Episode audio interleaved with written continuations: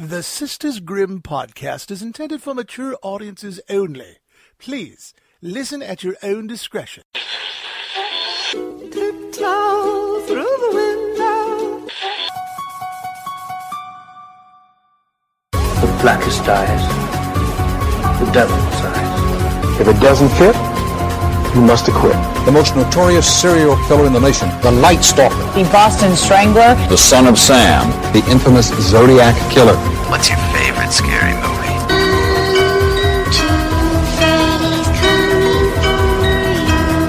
Hi, I'm Chucky. Wanna play? Get away from her, you bitch!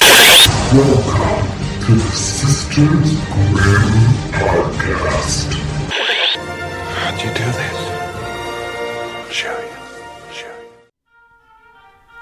Welcome to the Sisters Grimm podcast. Happy holidays. Yes. Christmas. Hanukkah. Don't know when it happened this year. Kwanzaa. Kwanzaa. Hanukkah starts on the 26th. Oh, yeah, I think I remember hearing about that. Um, speaking of Christmas and uh, tangentially related things, have you ever heard the David Bowie and Bing Crosby song where they sing the little drummer boy and then David Bowie Probably. comes in and is like, Peace on earth. I'm sure. Can it be? I was watching that on my walk here. Watching? yeah, on YouTube. And it literally starts out where like David Bowie goes over to this guy's house and Bing Crosby just happens to be there. And Luck. neither of them know who one another are.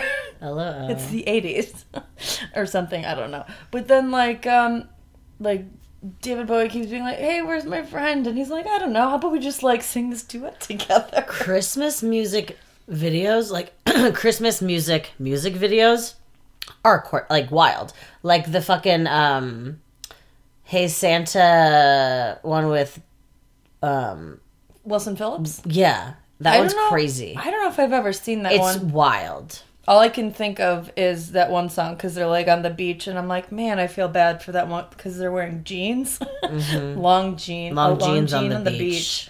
long jeans on the beach with my friend Peach. Okay, anywho, speaking of Peach, and December 26th, that's when the TV show You comes back. I thought you were going to talk about the fact that Fucknose got impeached, but that has nothing to do with January 26th. Yep, fuck knows our 45th president.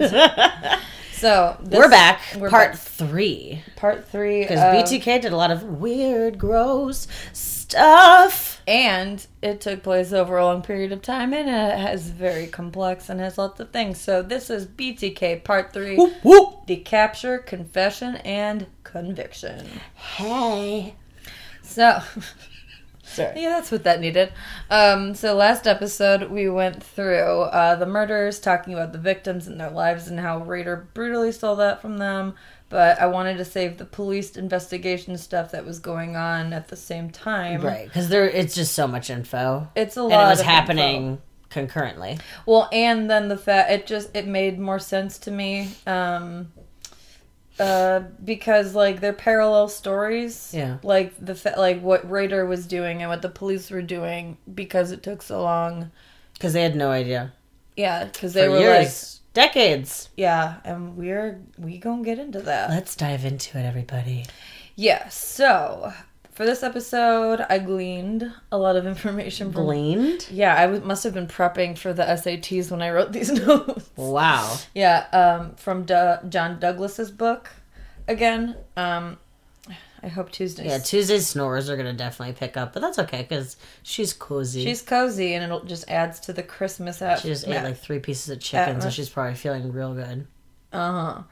Um, so I actually watched this really cool um, uh, like presentation that was given at the Boston College Connell School of Nursing. That's called "The Minds Behind Mindhunter." Um, and so I finally definitively found out which character, like which characters match up with like the actual people in real life that were in the behavioral science unit. Cool. And so John Douglas is Holden. Detective Tench um, is based off of real life Detective Robert Ressler. And then Ann Burgess is the psychiatrist. And she and John were like talking about like the show and like what aspects of it, you know, were real and like what it was actually like during the time for them. And Uh, let me see. So, uh, the one thing I thought that was interesting um, is that John Douglas, first of all, is very adorable, but he explained that the main difference between the TV show and real life was that he only ever used that tape recorder for one interview. Yeah. Uh, because he explained that gaining the trust of the killers like Manson, Speck, and Kemper would have been very hard to do if he was constantly taping them.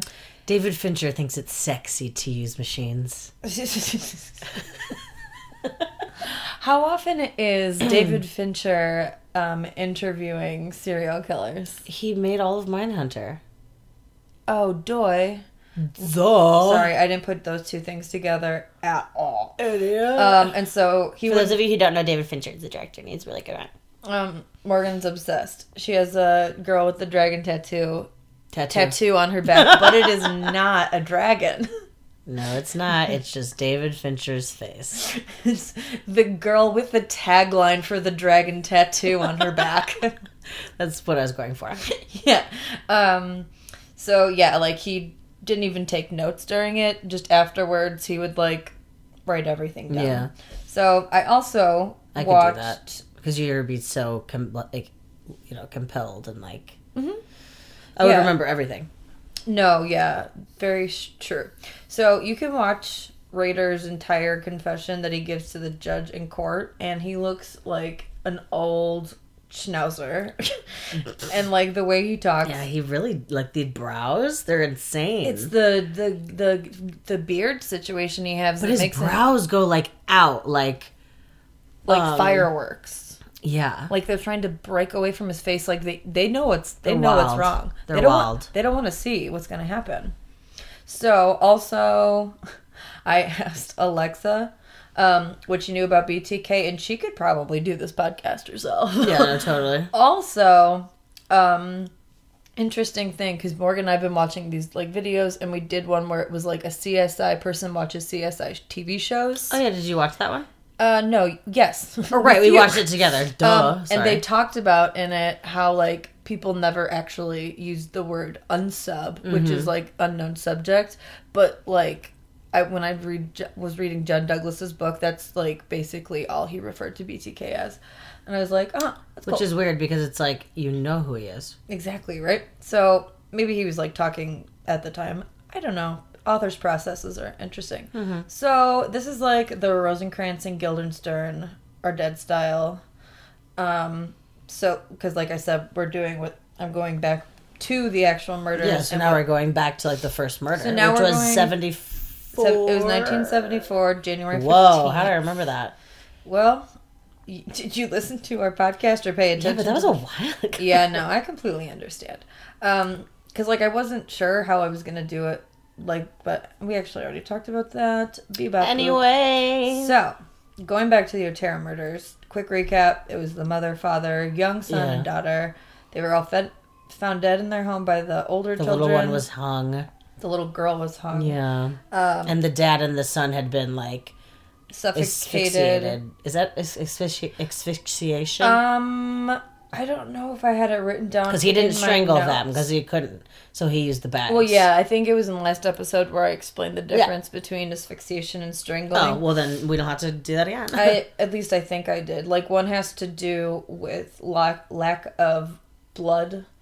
Maybe we didn't. I don't remember. But like one has to do like asphyxiation is lack of blood flow to your brain, Mm-hmm.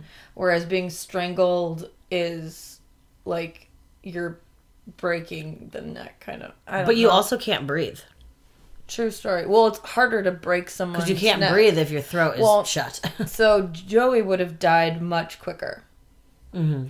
Because asphyxiation takes longer. But as Dennis learned before with this, because he would like go back and strangle his victims multiple times because Mm-hmm. they kept coming to, it's very hard to strangle someone. Yeah. And like you usually they die from you die from strangulation like uh when like your artery I forget which, one it's called and I don't want to say the wrong one, but like maybe uh but like something will get like snapped i don't remember yeah, but so that is what happened that's kind of and the then difference. drowning's like a whole other thing too, because a lot of the times it's the water filling up your lungs. yeah man i mean That's a whole different story. google though. it google it um So, uh, last episode, we talked a little bit about the theories that the police had behind these murders. Uh, regarding the killer entering the house, they hypothesized that Josie could have possibly been taking trash outside, where I use the word unsub here, grabbed her and brought her inside. The second theory was that the suspect grabbed Joey and brought him inside, but what they didn't know was that Rader just happened to be at the Otero's back door when Joey opened it, and then he just forced his way into the house. Yeah. The police were able to determine uh, that Jo. Oh, I think I talk about it here. Um, the police were able to determine that Joseph, Julie, and Josie had all been strangled, but Joey had died of asphyxiation. And like I said, I didn't know the difference between the two, so I'm gonna spill the tea because I fucked up a couple seconds ago. Um, asphyxiation doesn't last as long. Like I said, Joey had t-shirts and That a plastic bag wrapped around his head, and his body was not able to give enough oxygen to his brain. But strangulation is compressing the airway, and it damages your larynx and it fractures bones in your neck. So anyone who knew, I'm sorry, were you going to say something? No. Oh, sorry. I'm listening. you looked like you. Um, or No, I thought I'm I heard so something. enthralled. Um, thanks. Anyone who knew the Oteros were questioned, but nothing ever came of it. Even though Josie Otero had been murdered in such a sexually sadistic way, the police thought something Was like drug related, right? Or like someone was, was spe- spe- specifically targeting their family. Which kind of was true. That is, didn't he study them for a little bit? Yeah, 'Cause he was totally- like gross. yeah, he stalked And he had stakeouts that he named and put in his little n- notebook. like a little fucking Girl. a, a little fucking piece of garbage. Because girl isn't an insult. I know. It's okay. Like a little dumbass. Um, and like you said regarding narcotics or someone wanting to cause Julie harm. Um, and other than that, they had nothing to go off of. So going to Kathy Bright, who was also murdered in 1974. Kathy's murder, she was with her brother. Um, yeah, and the brother got away. and the brother got away. Um, it wasn't immediately connected to the Otero case due to the MO because Kathy had been stabbed and the Oteros had been strangled slash asphyxiated. Right. It wasn't until four years later that Rader got cocky and wrote a letter to the police saying, You guessed the motive and the victim. Detectives interviewed Kevin, who was able to give a detailed description of his attacker. Even John Douglas said that he had never seen such an accurate police sketch before, like when he did see Dennis Rader. Whoa. Yeah. but at the time, the That's crazy. police weren't as sure, and some believe that Kevin could have gotten the details wrong because he was suffering from a concussion at the time. But apparently, it was pretty spot on. Yeah, he got shot in the head like twice, right? Yes. Plus, yeah, and there also weren't any other witnesses. So, other than the nylons used to tie up the brights, police couldn't find any other evidence at the house. They found some weed, and they thought that maybe it had been a drug deal gone wrong. But Kathy's sister said that sometimes she and Kathy would get high recreationally, Hell yeah. like any good sisters do. Um, and so, due to the small amount of pot found, they ruled out the drug connection. Yeah, like you find like a like what like half a gram of weed, and you're like, it's drug related. Yeah, and then in the 70s, it was probably so bad. Like, why would you arrest someone for, like, shitty weed? You right? you shouldn't. That's that's a crime in itself. So, another reason it was hard to pinpoint the attacker was because all the victims were considered low risk. Nothing in their past would suggest that they would be involved in any sort of violent, Yeah. you know, part of any violent crime. The first break in the case was when a local man who'd been arrested several times for deviant behavior, including having sex with a duck, I'm sorry. Me too, for the duck. Poor duck. Yeah. Ew. Uh, Yeah. He- ew. He, also molested a five year old girl. It's fucking disgusting. Fucking Wait, what about this guy? disgusting. He was arrested, and while he was being questioned, they mentioned the Otero case to him, Uh huh. and he and some of his friends were kind of trying to take blame for the Otero case. Oh. So the detectives knew it was bullshit, and that, uh, but it did not stop the local paper, the Wichita. Hi Tuesday. It did not stop the Wichita Eagle from printing an article about how the men were like trying to be at least um, connected to the Otero murders. And Rader saw the article and got pissed and Of was course. like, "Oh hell no!" He was like, oh my god, he- he's so gross. He's like, um, I'm not gonna let someone else like Right. get the glory of my kills. right, so- and make it like seem like it's like that, like yeah, a drug he didn't thing, and like a- wanted the cr- yeah he wanted the credit for his murders. So because of his ego, he wanted to make sure the media and the police knew that it was BTK.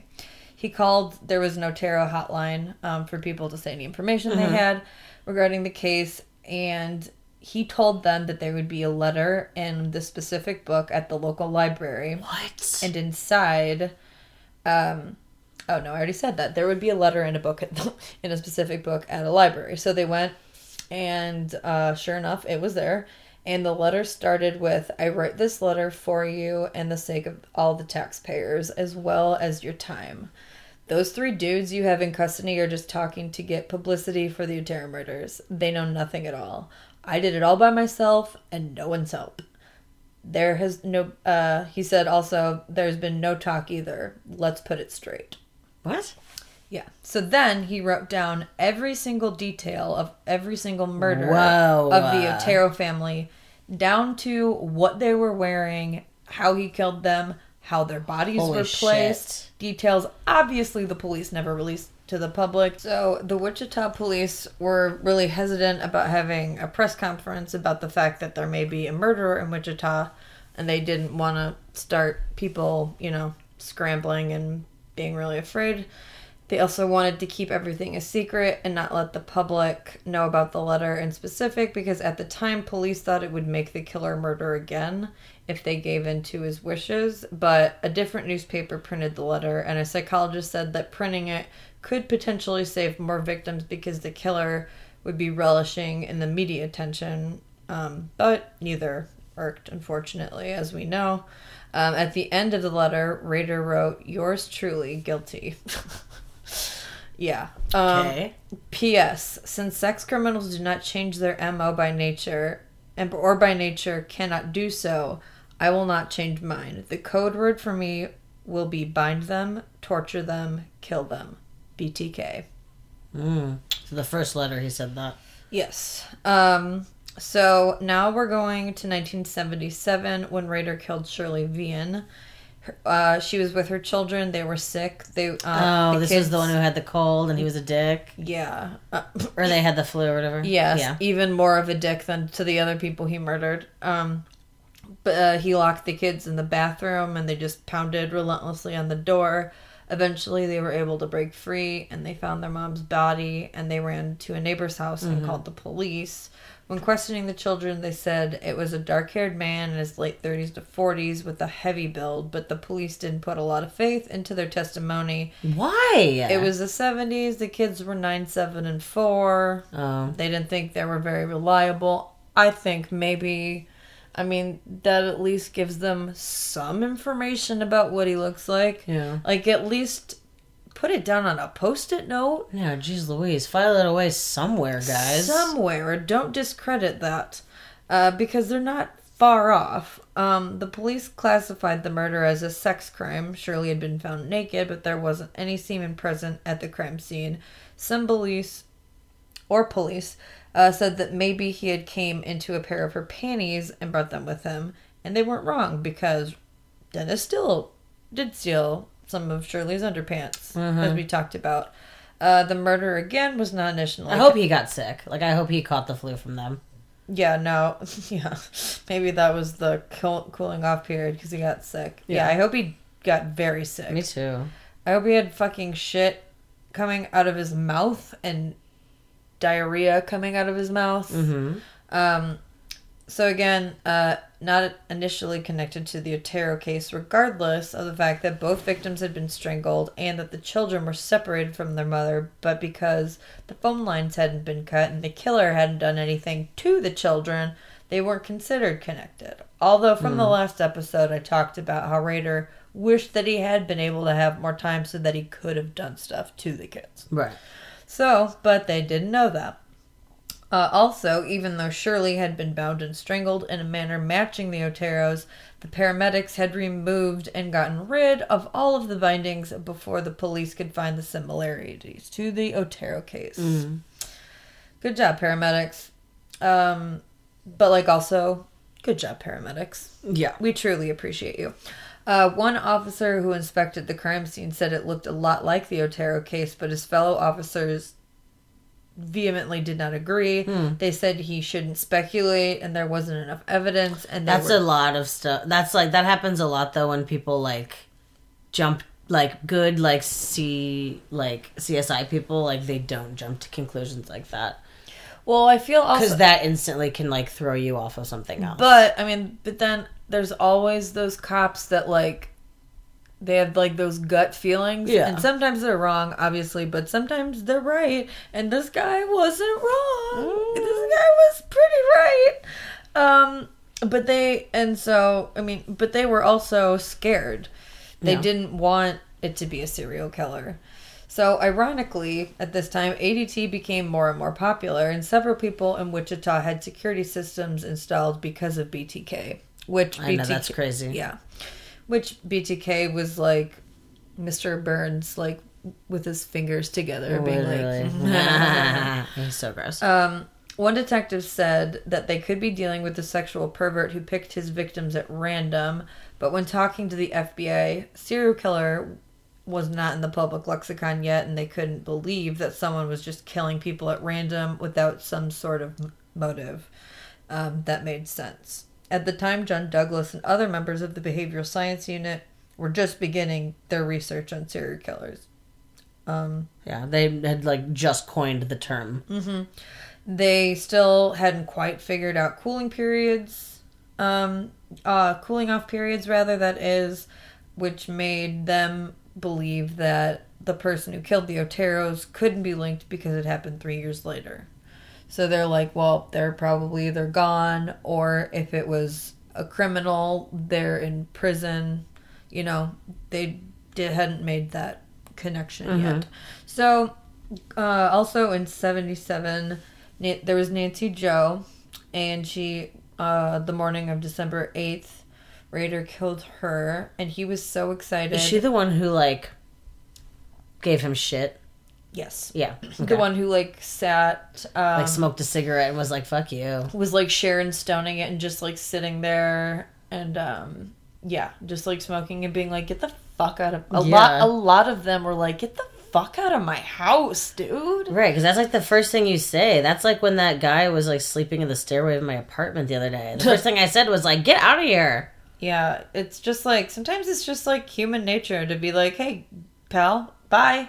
Um so um he was excited because Nancy Jo he considered the perfect kill. Like everything went off perfectly. I wish like Morgan, I wish eye rolls made a noise because Morgan's eye rolls are really good in this.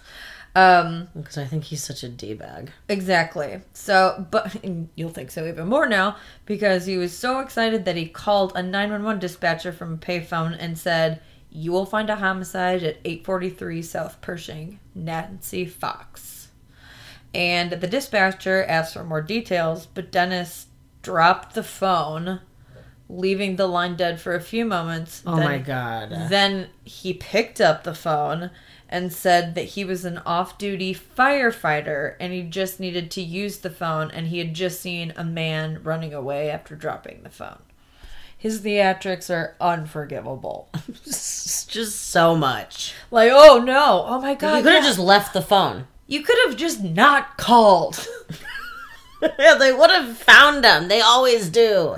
like Wyatt in the part of like like this firefighter being like, "Oh my god, I just saw a guy running away." Hey, there's a guy running away from this phone. Who's this? He looked like an angry schnauzer. Yeah, yeah. He's like, um, I just was gonna call someone. Oh, you happen? Do you think be he started hitting buttons and the, the person on the other line was like, "Hello"? No, he like dropped the f- pretended to like be like to just drop the phone like cuz like the person was like, "Yeah, the person who was here before just let the phone dangle, but it was Rader cuz he's a dumb piece of crap. Yeah.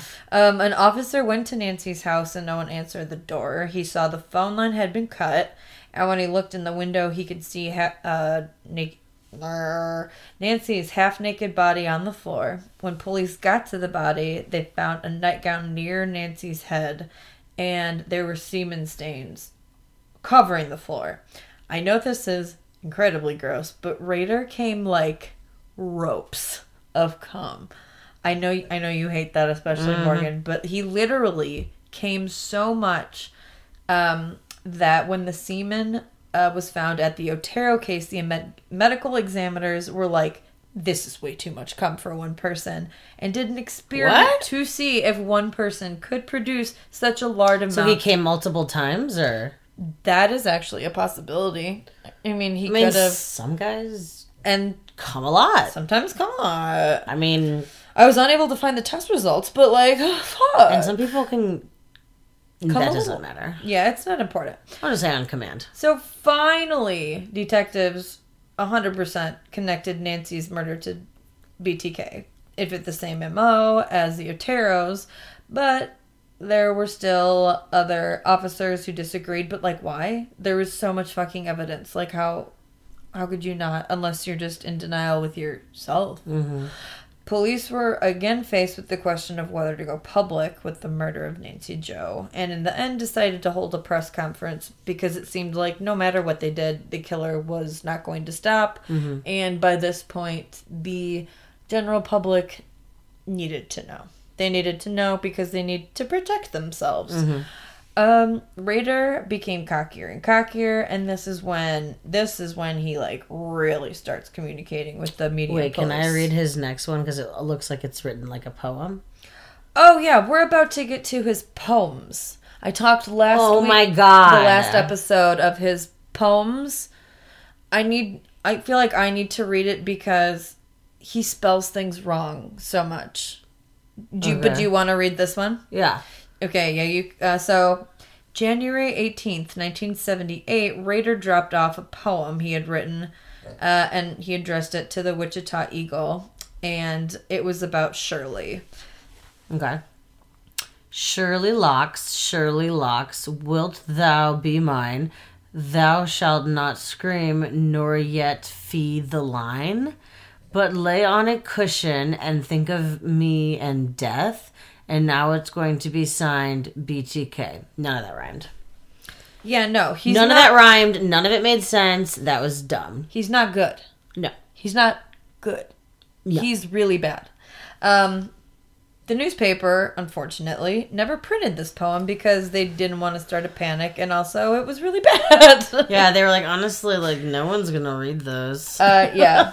Also, so he misspells words a lot, and Mm-hmm. I think it might be to make it seem like he was dumber than he actually was, but he actually was pretty dumb. But Yeah. like, I think he did it as a way to make it seem like he did a lot of random things. a lot of random things. So, Rader was mad that that shitty poem wasn't printed. So, to get um, some attention, he sent another poem to a local TV station called Oh, Death to Nancy. Do you want to read this one too? Sure. Okay, it's got some. Uh, it's got some spell. I think I can like. I don't know what that word is. What is this that? Can see? Cold icy hands taking hold of me. For death has come, and you all can see. Hell has opened its gate to trick me. Over for another year. I'll stuff your jaws till you can't talk. I'll bing your legs till you can't walk. I'll tie your hands till you can't make a stand. and finally, I'll close your eyes so you can't see. I'll bring sexual death onto you for me. You Ew. you left out the line where he says, "Oh, death." Where? right there. He says, "Oh, death," but that's Oh. fine. You read that one. What well. the actual I think he may have had a ghostwriter because that one actually no, it's equally really bad. no. It it does like a bunch of. It's like a two paragraph. Like it's insane. It's and he spelled bind the main word in the first letter of his thing, and he spelled it Oh. Bing. I'll you bing didn't your read legs. it. What you didn't read it wrong. I'll bing your legs. I'll Bing your Chandler Bing. Um, there was also Okay, Hi Tuesday. there was also a drawing of a woman bound and gagged, along with a two-page note that was littered, like I said, with grammar and uh, spelling errors. Uh, he ended his letter with, "How many times do I have to kill before I get a name in the paper of some or some sort of nat- national attention?" Yeah. Do the cops not think those deaths are related? Whoa. Yeah. So He's literally doing the job for them. basically, um, he's such a dumbass. He's a dumbass. So, Rader corresponded with the media and police for a while. One of his letters had a symbol, A stimble. a thimble, and a symbol. A symbol that stood for BTK. Uh, basically, the B was boobs, and the T and K are kind of just tucked in there. Oh there. my god. And some people, because people like were really studying this, because I mean it was fucking thirty year guys. They were like pulling at whatever straws they could. They were like, maybe he wears glasses. Maybe he kills people who wears glasses because glasses. People who died, he killed wore glasses, so they thought the bee was glasses, but it's tits. It's tits. Them were those were titties.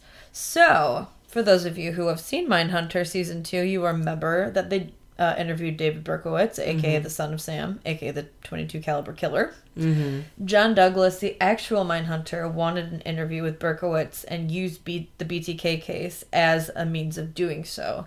He told Berkowitz, "If you want to learn about how to paint, you don't read about it in a book. You go straight to the artist."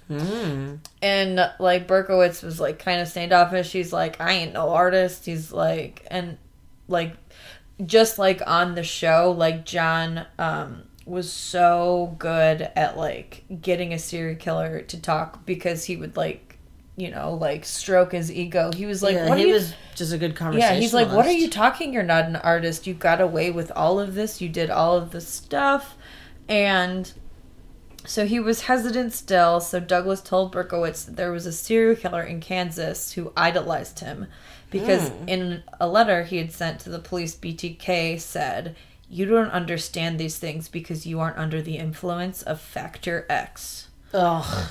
Yeah, I know. The same. Ugh. Yeah, the same thing that made Ugh. same thing that made Son of Sam, Jack the Ripper, Harvey Glatman, Boston Strangler, Dr. H. H. Holmes, the Pantyhose Strangler of Florida, Ted of the West Coast, and many more. Hmm.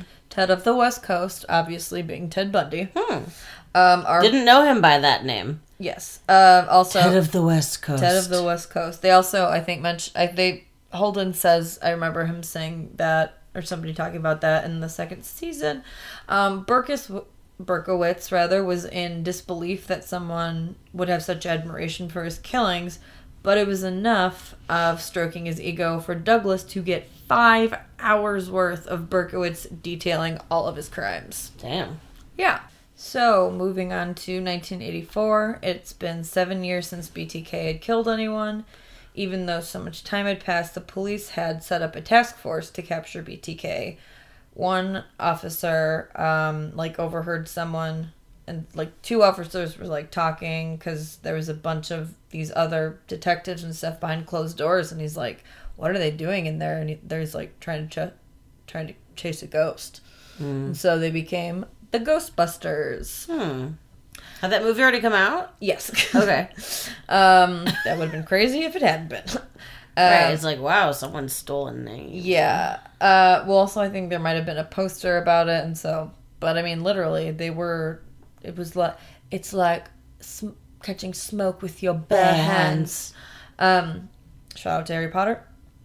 So, one member of the task force was a man named Ken Landwehr, and he was a longtime chief. He was close to retirement, and he wanted to catch BTK before he fucking retired.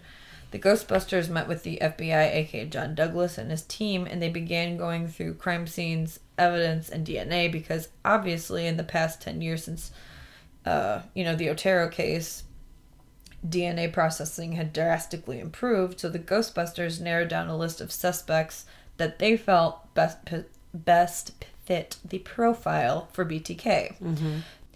The task force had to unfortunately ask the wives of the suspects some incredibly, uh, let's say, personal questions.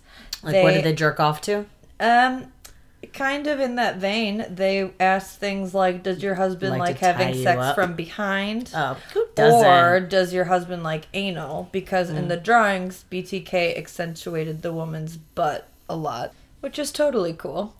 Um, Mm-hmm. The Ghostbusters tested the subjects for DNA by asking for blood samples, but unfortunately, nothing ever matched up. It was a very smart way, I think, to try and find the BTK killer. They had more technology for DNA at this time, but Mm-hmm. This is what year? 90. this is 84, so Oh, this is 10 years after. But, like I said before, the plan did not work out. The Ghostbusters failed to find any new leads in the case, and I hate the Ghostbusters. Yeah. Um, That's just as lame. uh, yeah. It's like Well, BTK gave himself names and they did too. Like, ugh. Whatever. Maybe it was something everyone else called it. Hmm. But either way, since you hate it, apparently it was. It's not. It disbanded in 1987. Good. I'm just kidding. And uh, unlike Bill Murray, Dan Aykroyd, Harold Ramis, and Ernie Hudson, the task force never caught their ghost. Well, the majority of them did. right, because they probably all retired, right? Well, um, no. Uh, what's his name? Ken uh, Landwehr stays in it strong the Love whole that. time. I love that. This was his baby. Um, Marine Hedge, uh, she was the one who was killed in 1985. Um, she was the one who lived in his neighborhood, only six houses down, and he moved her body to a ditch, which was found nine days later. It was hidden under some brush, and the police uh, found her car and her purse a couple miles away, and all her IDs had been, like, all identification was taken. There was a loop of knotted pantyhose near Marine's head, and so obviously BTK came to everyone's mind. Mm-hmm. By this point, he had laid out in great detail how he killed women by strangling them, so it would be hard not to suspect BTK. But he still was not connected to it because of the mm. cooling off period and because this The murder. cooling off periods really throws people off. It really is. But and also this murder happened to take place in Park City, not Wichita, because mm, right. Dennis lived in Park City, which is like outside of Wichita. Mm-hmm. Um, there were obviously talk amongst Rader's neighbors um, about the murder, and he creepily wondered what they thought if they knew all of the disturbing details. of course he cared. Rader heard one of his neighbors say that maybe Marine's boyfriend had killed her, but Rader was like, "No, I didn't." He's like, "They're like, what?" And he's like, "Uh, I mean, I don't know." I mean, uh, uh, I mean, uh, yeah, the no. sour cream dip's really good. Yeah. no, this is it's like, uh, pass me that hot dish. This Right. casserole's great. Oh, this pizza casserole's great, Betty. Mm, pizza soup. Pizza soup. uh, so, well, this gets sad. Uh, so in 1986, Rader killed Vicky Wegerle. Um, while her two-year-old son was in the house, her husband was the one who came home from lunch and was unable to find her Right. for 45 minutes. In most cases, Oh, yeah. people suspect the husband first. While questioning Vicky's husband, Bill, he did not show a lot of emotion at all. But people who were close to Bill knew that Bill was very slow to reveal his emotions, but to the police, this came off as very cold hearted. Mm-hmm. Detectives knew that they had to act fast. If they were going to need to rule Bill out as a spe- suspect, they needed to like grill him. So they like went at him so hard, like it, in his, the interview process, asking him if he was having an affair, why he waited so long to call the police, and they asked him to take a lie detector test, which he agreed to do, and he failed it twice. Dang. Lie detector tests are usually completely inadmissible, though, in court because they can be so inaccurate.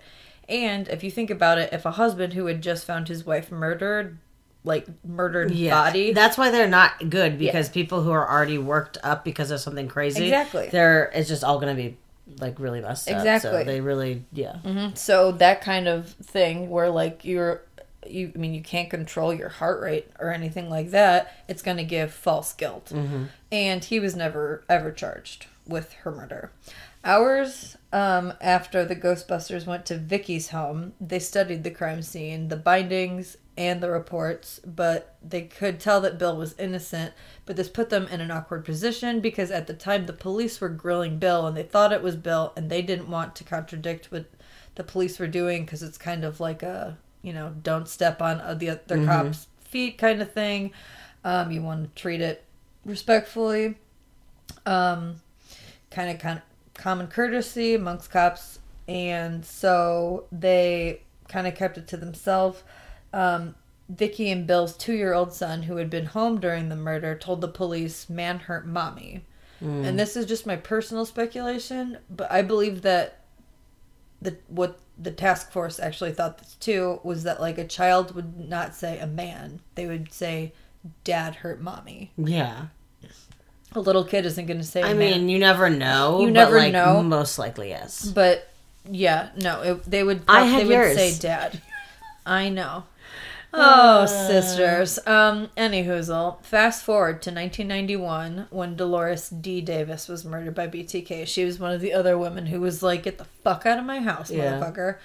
Um, also his last kill. Uh, she lived out in the boonies again, surrounded by fields and scarce neighbors, but Rader Fields. lived close and was lazy again and killed someone who lived too close to home. The day after Dee was murdered, a friend uh, came around to her house to work on Dee's car, which uh, was in the driveway, and Dee had told him that it was going to be in the garage and had left the garage open for him so that he could work on it. So we opened the garage door and noticed that the back door was completely open. Um, the phone lines had been cut, and he saw the cement brick and the all the glass. Because remember, Raider had like thrown the brick through the window. Um, and he also saw that all of Dee's bedding was missing. So he left the house to find a payphone, since obviously all the phone were cut there. Right. Um, and he called the police. A bunch of search parties were created, but it was not until almost two weeks after her body had gone missing that a teenager walking through the woods with a stray dog. This part is, I guess, him and just the dog were friends and would like go walking in the like forest together. Mm-hmm. I don't really understand their relationship, but anywho, they were walking through the forest and the dog like started going under this bridge, the bridge where Dennis Rader had dropped the body, and the guy was like, "Come on, dog. I, if it's not your dog, what do you call him?" I would say, buddy. I'd be like, "Hey, come on." I'd be like, "Hey, doggo, come on, Doggo, guess, come but- by me, please. But Doggo did not come because Doggo had found Dee's body. And so the kid saw Dee's body wrapped in a bed sheet, and near the body was the mask. Mm-hmm. And he got really freaked out, obviously, and went and got the police.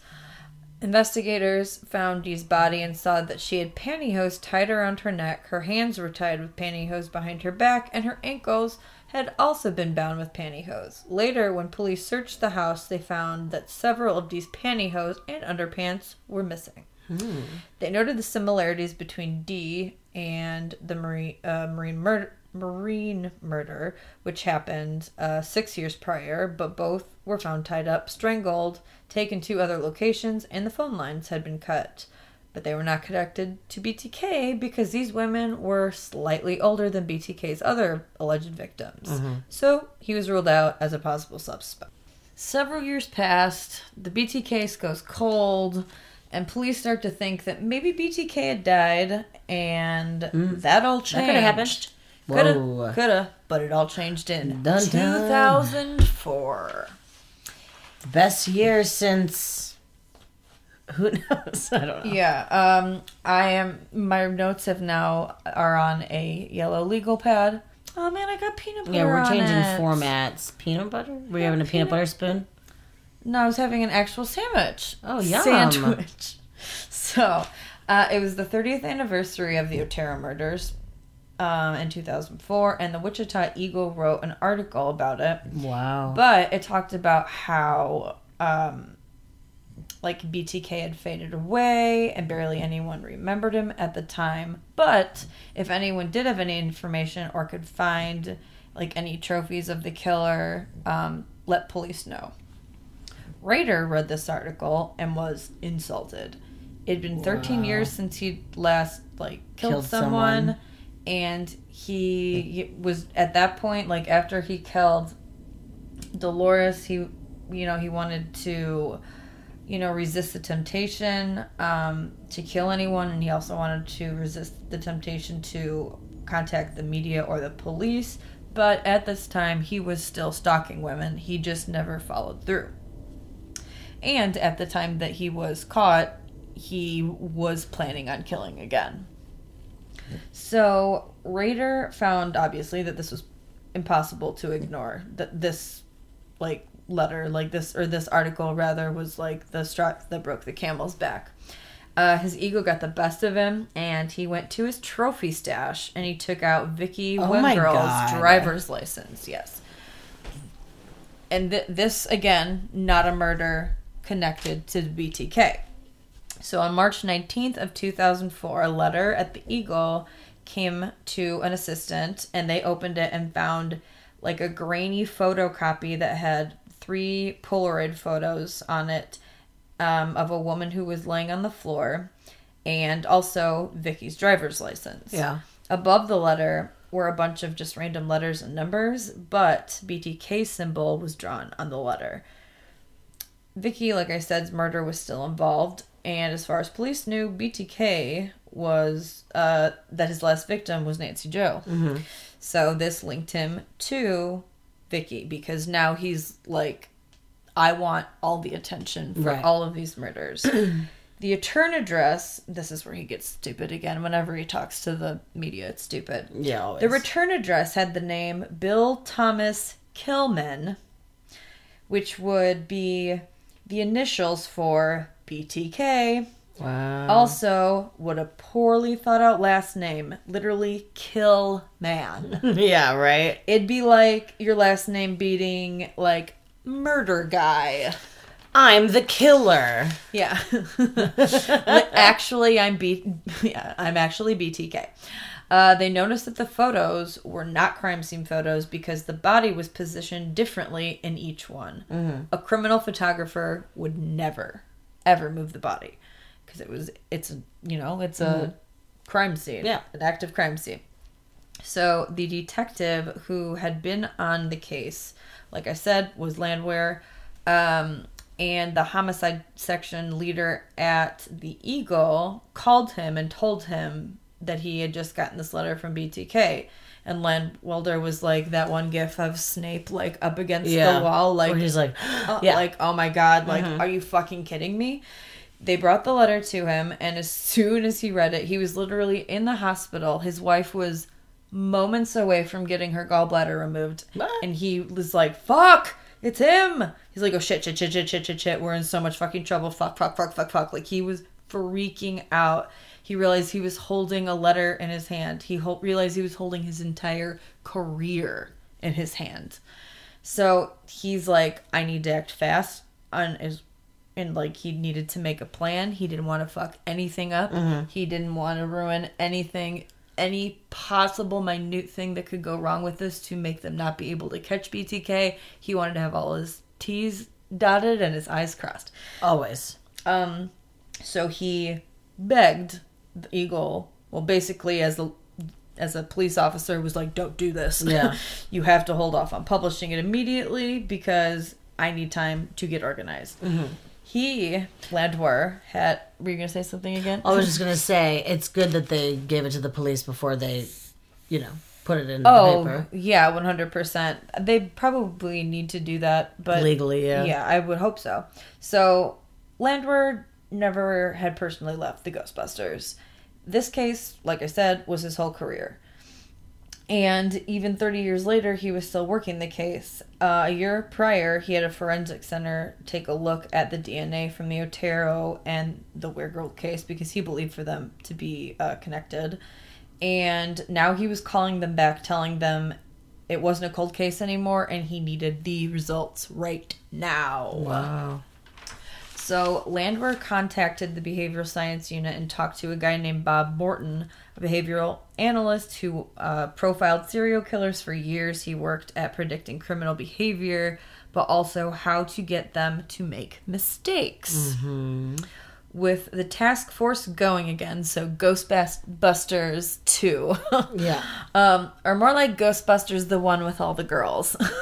um, Morton helped fine tune the tactics that they had created in the 80s. So now they narrowed it down to um, kind of a list of what BTK was. They knew he likes publicity, so they wanted to call uh, news conferences that seemed like they were real, like to the actual, you know, Yeah. News or the actual general public, but they were specifically aimed to communicate with BTK. He also said to imply that they were making progress on the case. If BTK mm. thought the police were suspecting him, he'd be more reluctant to kill again. And as we know, BTK was very much aware of and always thought he was going to be caught. So that was good job on their part. Uh, the Eagle broke the news on March 24th of 2004. They also shared the story with a local news TV station. On the front page of the Wichita Eagle in huge letters, it read, "BTK resurfaces after 25 years." I Wow. mean 30. um, Wichita was in a panic again, but this time the whole country took notice, and reporters from all over the world, maybe not the world, I think I meant the country, to go to fucking Wichita, Kansas. They were like, Where's Wichita? We need to go. We need to Wichita go. Um, on July 17th, an employee at a Wichita library found a plastic bag in the book drop, and inside the bag were letters signed BTK, and they obviously immediately called the police. The letter detailed a woman BTK had been stalking recently, and he explained everything he was going to do to her and to her son. They wanted the police to be aware, but they didn't want to print the letter, so a press conference was held. Landwehr said that people should um, so they basically didn't want to know that BTK was also about to target a child. Yeah. So the they wanted the press conference to not obviously indicate that children were going to be at risk. And so it was basically him just saying continue um, to practice personal and home crime prevention techniques, but he added that parents should teach these skills to their children. Um, although the letter wasn't put out, people guessed BTK had made another threat based on the press conference. A month after the last BTK communication, they decided to change up the motherfucking rules. Instead of keeping BTK's communications a secret or waiting to hear from him, they were going to be proactive. They wanted BTK to respond in hopes that uh, he they wanted to think he was going to gain control. He'd push their buttons, and now they were going to push the fuck out of his buttons. Three days after Operation Piss Off BTK, Landwehr talked to reporters and talked about the poem that Nancy, or that they'd gotten rather about Nancy back in 1978. Um, Tuesday farted. So Um, bad. The task force primary goal was to invite BTK to respond either because he thought the police wouldn't make the n- connection with the note or for BTK to tell them how wrong they were because he was also really good at doing that, being like, y'all are dumb, I'm smart. BTK didn't reply. So on August of 26th, six days after the other press conference, Landwehr held another one to tell public about a letter they received in 1979 where he wrote about a woman he wanted to kill, but he was unable to. Uh, her name was Anna. Um, I didn't cover it before, but it was basically this woman he was going to he was stalking, and he didn't end up killing her. I think you talked about it. You said that he it ended up being Yeah. too difficult and he'd killed that family, Exact. right? Uh, The yeah, mom and yeah. the sick kids. Um, but again, BTK didn't respond. Police finally heard from BTK on October 22nd of 2004. A UPS driver found a strange package in a drop box in Wichita and told police. Inside, there was a forged page document labeled C2. It was chronological accounts of BTK's childhood and his early adulthood. One thing Rader wrote was masturbation masturbation reflections 10 to 11 years old Huh. if you masturbate god will come and kill you not true He said his mom had found semen in his underwear and punished him by spanking him with a belt. He said, Hmm. Funny, it hurt, but Sparky liked it.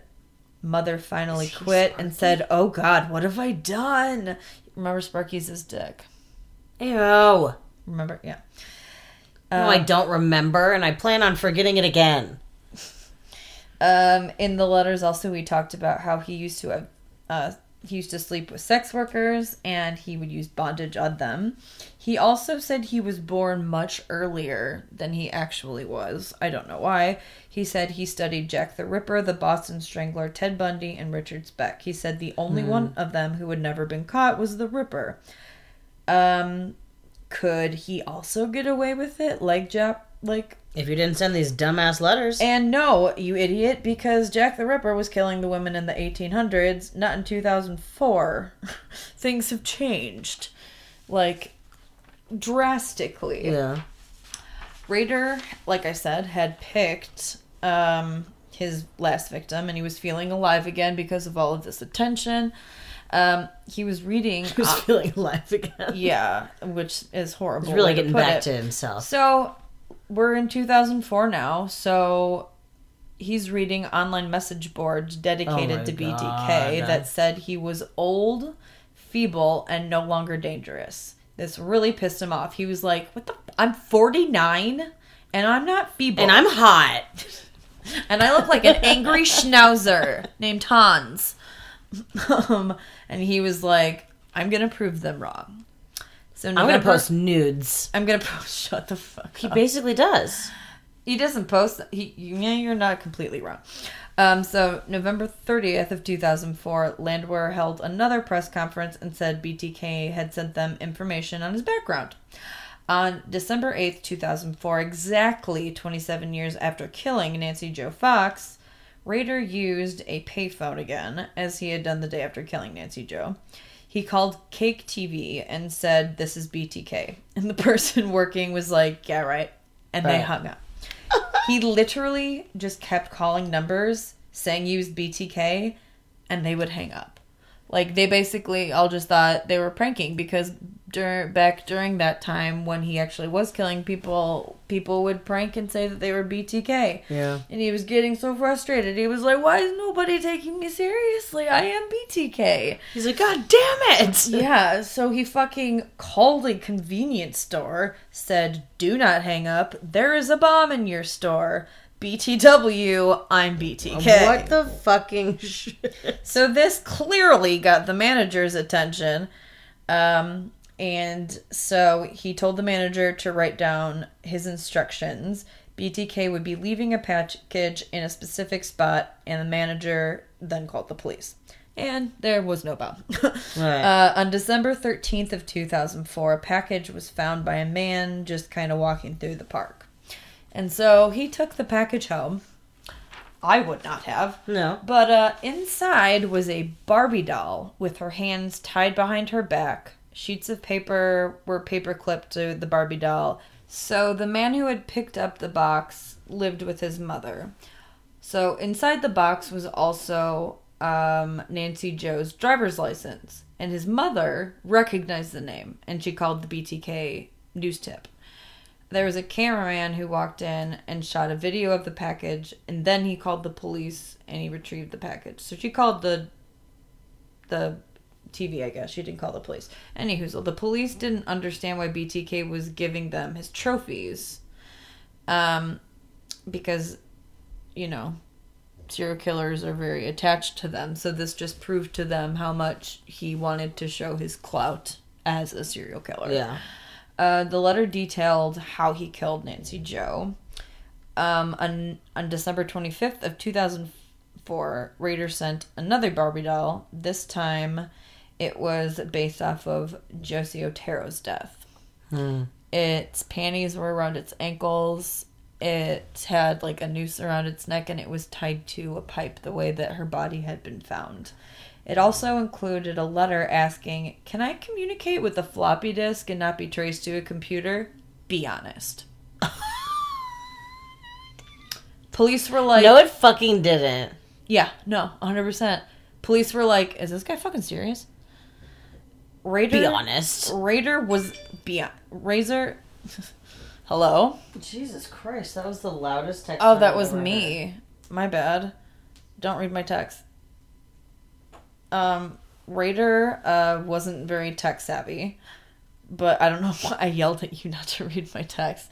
Um, Rader was not very tech savvy, clearly, but he was getting tired of using the photocopier, and sending a floppy disk would be much easier, but a thousand times dumber. The cops were like, "Yeah, no, totally, it'll be fine. We won't, we won't know anything at all. Just go ahead, send them all in." So on Yeah, give us all the floppy disks you want. floppy disks. Um, so on February sixteenth, two thousand five, um, before it had been January two thousand five. My apologies. So in uh, February, Rader sent a package to a local TV station, and inside was a purple floppy disk. Police were like, "Fuck yes." Uh, but they told the media that they could talk about everything in the package, but they could not say anything about that floppy disk. Okay, cool. It continues, it literally continues to blow my mind that a little purple ass floppy disk is what took down BTK. I know. Um, so when the police received the disc, they, you literally just pop it right into the computer. You just right click on the properties, and they had every piece of information they needed. And maybe it's because I spend so much time on computers, but like, it's so easy. Explain to people who don't know how they would have done this. Okay, so like I said, you put the disc in the computer. So when you put a disc, or Not like that anyone can do this now because floppy disks aren't a thing. Yes. So I used to give my like my essays to teachers on floppy disks. Yeah, I used to give my Kids these days get these days. guys. never these know. guys- Yeah, no, it's hard. Uh, they just do it all electronically. So imagine, are thumb drives even a thing anymore? I don't know. So basically, it'd be like if you plug when you plug in a flash drive to your computer, your computer recognizes that you have something a device into it. If you right click on it and you scroll down, there'll be a place that says info if you're on a Mac, and it will say properties if you are on a Windows computer. Yes. I do not know what it says if you are on a Chromebook or something else. Anyway, when you click on it, it gives you all of the information about the disk, including the name of the disk. This one was called Dennis. Are you kidding? Uh huh. Elsa said it was registered to Christ Lutheran Church. So literally all they had to do was search Christ Lutheran Church, go to the page, Figure out who Dennis was. well, and saw that the congregational president was Dennis Rader. oh my god. 30 years, and it was a purple floppy disk. Jesus Christ. And a dumbass. It took a one dumbass and a floppy personal disk. It took some trust because he was like, "You guys don't lie, you guys," and they were like, "We won't." He's like, be honest. And they're like, no, yeah, Dennis, totally. You can't get like every piece of Mation. Mation. Yeah. Okay, So- let's keep going. So the police were so excited. They literally could not believe it was that easy. They were like, They're like this fucking idiot. they were literally able. I mean, like they were the cops. They were. they found. They immediately found out Rader's address and were like, "Bye." Yeah. And so they drove as fast as their little Wichitonian asses could go. And once they approached Rader's neighborhood, they kind of started calming down and being like, "Okay, we got to play this cool, you guys." Right? They were like chugging beers and like Yeah, literally think of the montage yeah. of those cops. Yeah, they're like shooting, shooting off fireworks and their out, guns. No, shooting their guns out the windows, and then they're like, "Wait, you guys, we cannot tip They're off Rader in any way." They're yeah, like no, so hammered. They're just snorting coke. They don't care at all. They're so happy. Everyone's like giving them peace signs and high fives as they drive by. Right. So they have like. What you gonna do when they come for you? Yeah, no, playing because that know. song has come out by 2004 for sure. Right? oh yeah. yeah, Of course it has. Oh yeah, it is. So the cops were like, "Okay, you guys, we have to be chill." So they called Landwehr and were like, um, "We will rip the door off of this motherfucker's house and get him, but if you say it's okay." And Landwehr was like, "No, no, we need everything to be perfect. We can't just go into this guy's house. We need warrants. We need to know definitively that this is Dennis Rader before we go guns a blazing. But I love your enthusiasm. Your z- zest. um Chutzpah. yeah. First, they collected names, addresses, phone numbers, and descriptions, probably at email addresses at this point. Yeah. Um, of the rela- of relationships that Dennis had with any family, friend, coworker, or literally any other contact. Landwehr's ultimate goal was to get DNA from one of Data Raiders, Dennis Rader's relatives, but without Rader finding out. Yeah. They found that Rader had a daughter named Carrie, who sidetrack has written a book about all of this about finding out that her dad was a serial killer because Yeah. she literally didn't find out until we all did, and it fucking so ruined her life. And you should read it in her own words. So anyway, and this part really fucking sucks, and it makes me feel really bad for Carrie. Um, but at the same time, cool. So Carrie, Totally. Uh, Landwehr, uh, Landwehr had a plan in mind, and he said that they could track down her DNA. Uh, or no, no, no. They could track down any doctor she'd ever gone to. They could get her medical files, and they could get a subpoena for an old pap smear without her ever even needing to know What? as messed up as this seems because pap smears and medical information is so private, I was like, HIPAA? Right. And so I Googled it and found out, um, like from the actual HIPAA, um, that law enforcement are allowed to subpoena and receive someone's medical records without them knowing anything if it is in order to identify or locate a suspect, fugitive, witness, or a missing person. Interesting. So many disagreed with Landwehr because just it was such an invasion of privacy because Carrie hadn't done It's anything. a really intense way to do it. Like they couldn't have like had a blood sample somewhere. Like really, her cervix scrapings. her I, well, I mean that was like the first thing that he was able to come up with because they literally got it from. Well, here I'll I'll explain. Okay. So obviously, like I said, many people were like, uh, "That's shady to do," and he's like, "I wish there was another way to do this, but there's not." And we have to ask so fast. So literally two days after receiving this disc, the health facility at Carrie's former college had a pap smear slide and a slide of it, not just like DNA results. They had like the smear. Um, Yeah. So police drove themselves to Topeka to get the slide and bring it back. So even though Derry's DNA was kind of difficult to obtain, there's a lot of allele and there's a lot of um, uh, things that go into DNA, and I'm not going to explain all of that. Yeah, please but don't. It doesn't matter because it was enough of a match to it was a hundred percent. Uh, like they were related. yeah. a 100%. And it was enough evidence to arrest Dennis Rader. On February 25th of 2005, a, I'm not even kidding you, large as fuck arrest team made their way to Dennis Rader's home. Wow. Like literally, I think it was over a 100 people. Holy shit. there were people whose jobs were specifically to put handcuffs on him. There were people there specifically to like to watch and make sure the safety of the people who were putting handcuffs on him. It was intense. That's scary. So, um, they were waiting for Dennis to come home, and uh, he was driving down their street, and they pulled him over. Several detectives drew their guns at Rader, told him to get out, lie on the ground, and they cuffed his hands behind his back. And it's like, how do you fucking like it now, you little bitch? Yeah. How do you? I hope they'd made those cuffs so tight. Oh, they did. Because Rader, after being put in the back of the police car, complained his cuffs were hurting him too hard. Oh my god. Oh, boo boo, you so poor bad baby. I hope they were like good, motherfucker. Yeah, I would be like, I can make them tighter. if I actually like will be making them tighter when you get out of the car. So- Yeah.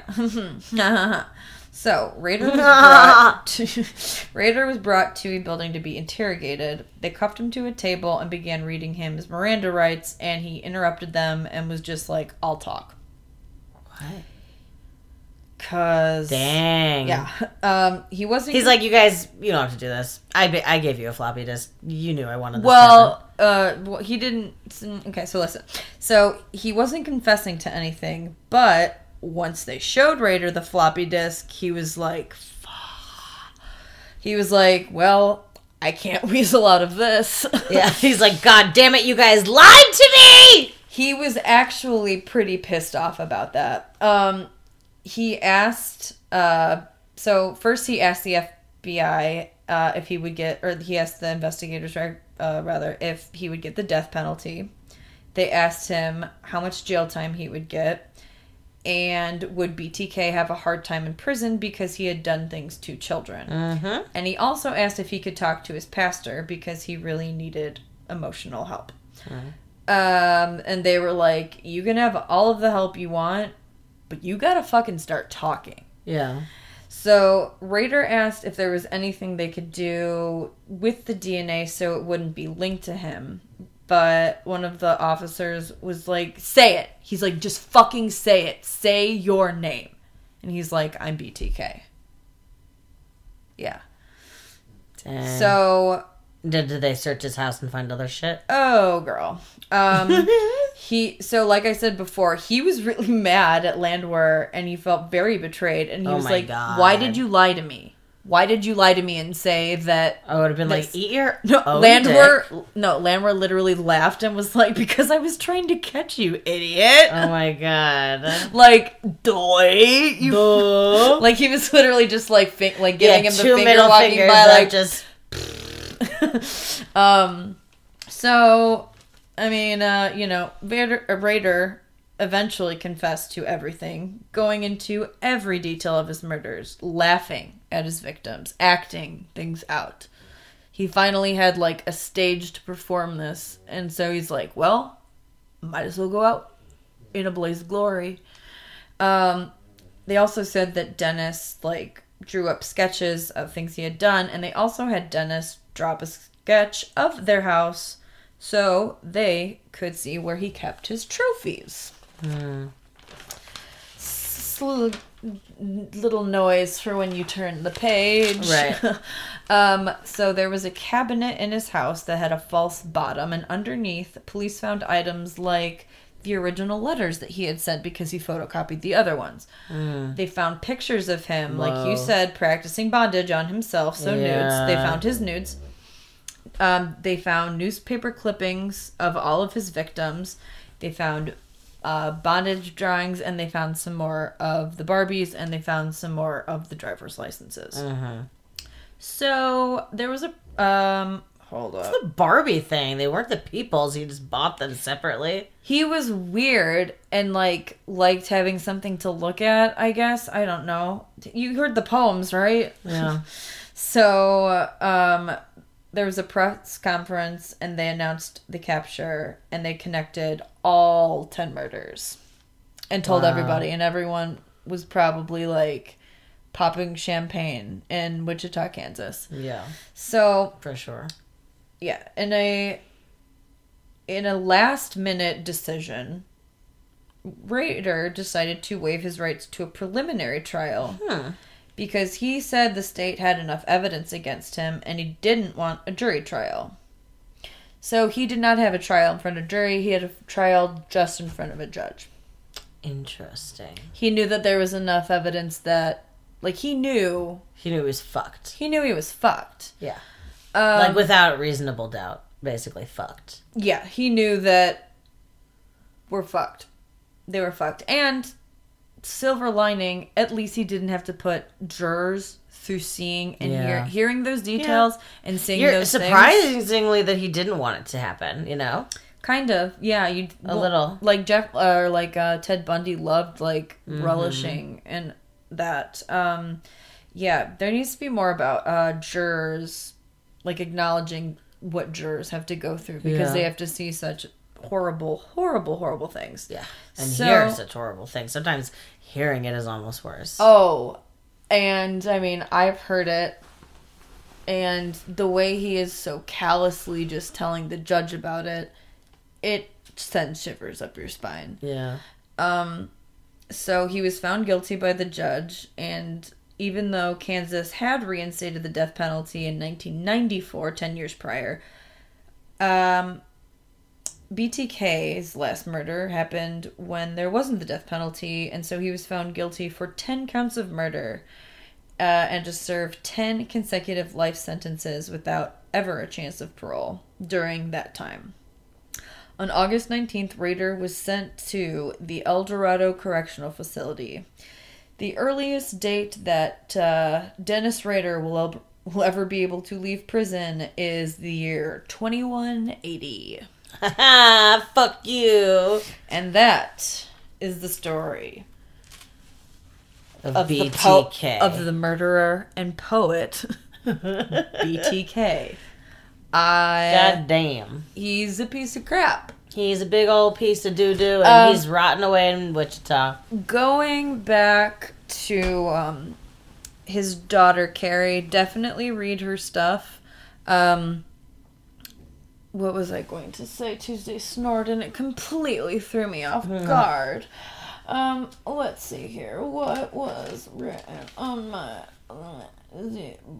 Oh, so anyways, um, maybe a little bit of uh, pop culture references. There's a lot of really, I'm sorry, there are only shitty BTK movies. Yeah. The only one that I saw that was kind of good was the one I talked about a little bit, which was um, the Clovehitch Killer. And that's All the about other- him. It's based off of him. He isn't BTK in it. All the other ones, it's like BTK, BTK, Yeah. BTK. They're BT bad. Um, but there is also, I unfortunately could not tell you the name of the book right now, but I'm sure if you Google Stephen King BTK, he wrote a book with a killer in it Interesting. that was kind of like BTK, and I was mentioning his daughter earlier because she does not like, she does not want him to get, you know, Glorification. no. She has not spoken to him since 2004. I wouldn't. She, um, she said she was like, I really love Stephen King, but I just know how much Yeah. that like fucking like fed my dad's ego. So that has been the horrible saga Of BTK. of BTK. Dennis Rader, Sparky, he's a piece of shit. Ew. Factor X, Bye. bye. Yeah. So, but you know, um, let's end things on a happy note, like you know, following us on Twitter and like, hey, it's almost Grim- Christmas. at Sisters Grimm Podcast. Yeah, I hope you all enjoyed this on the trips to your family's house. I hope you're listening to this with your grandma. Yeah, we hope you're listening to this with your grandmas. Yeah. We hope you're listening to We hope this. you're drinking a big old glass of eggnog. Yeah. Hopefully there's booze in that eggnog. Hopefully, there's some kind of booze in that eggnog. And Uh, hopefully you're not um, getting into any uh, bondage tonight. Hopefully you have but a if you are, free I hope it's consensus. Consensus. Consensus. And we'll be leaving you with this. Peace on earth, can it be? Years from now, perhaps we'll see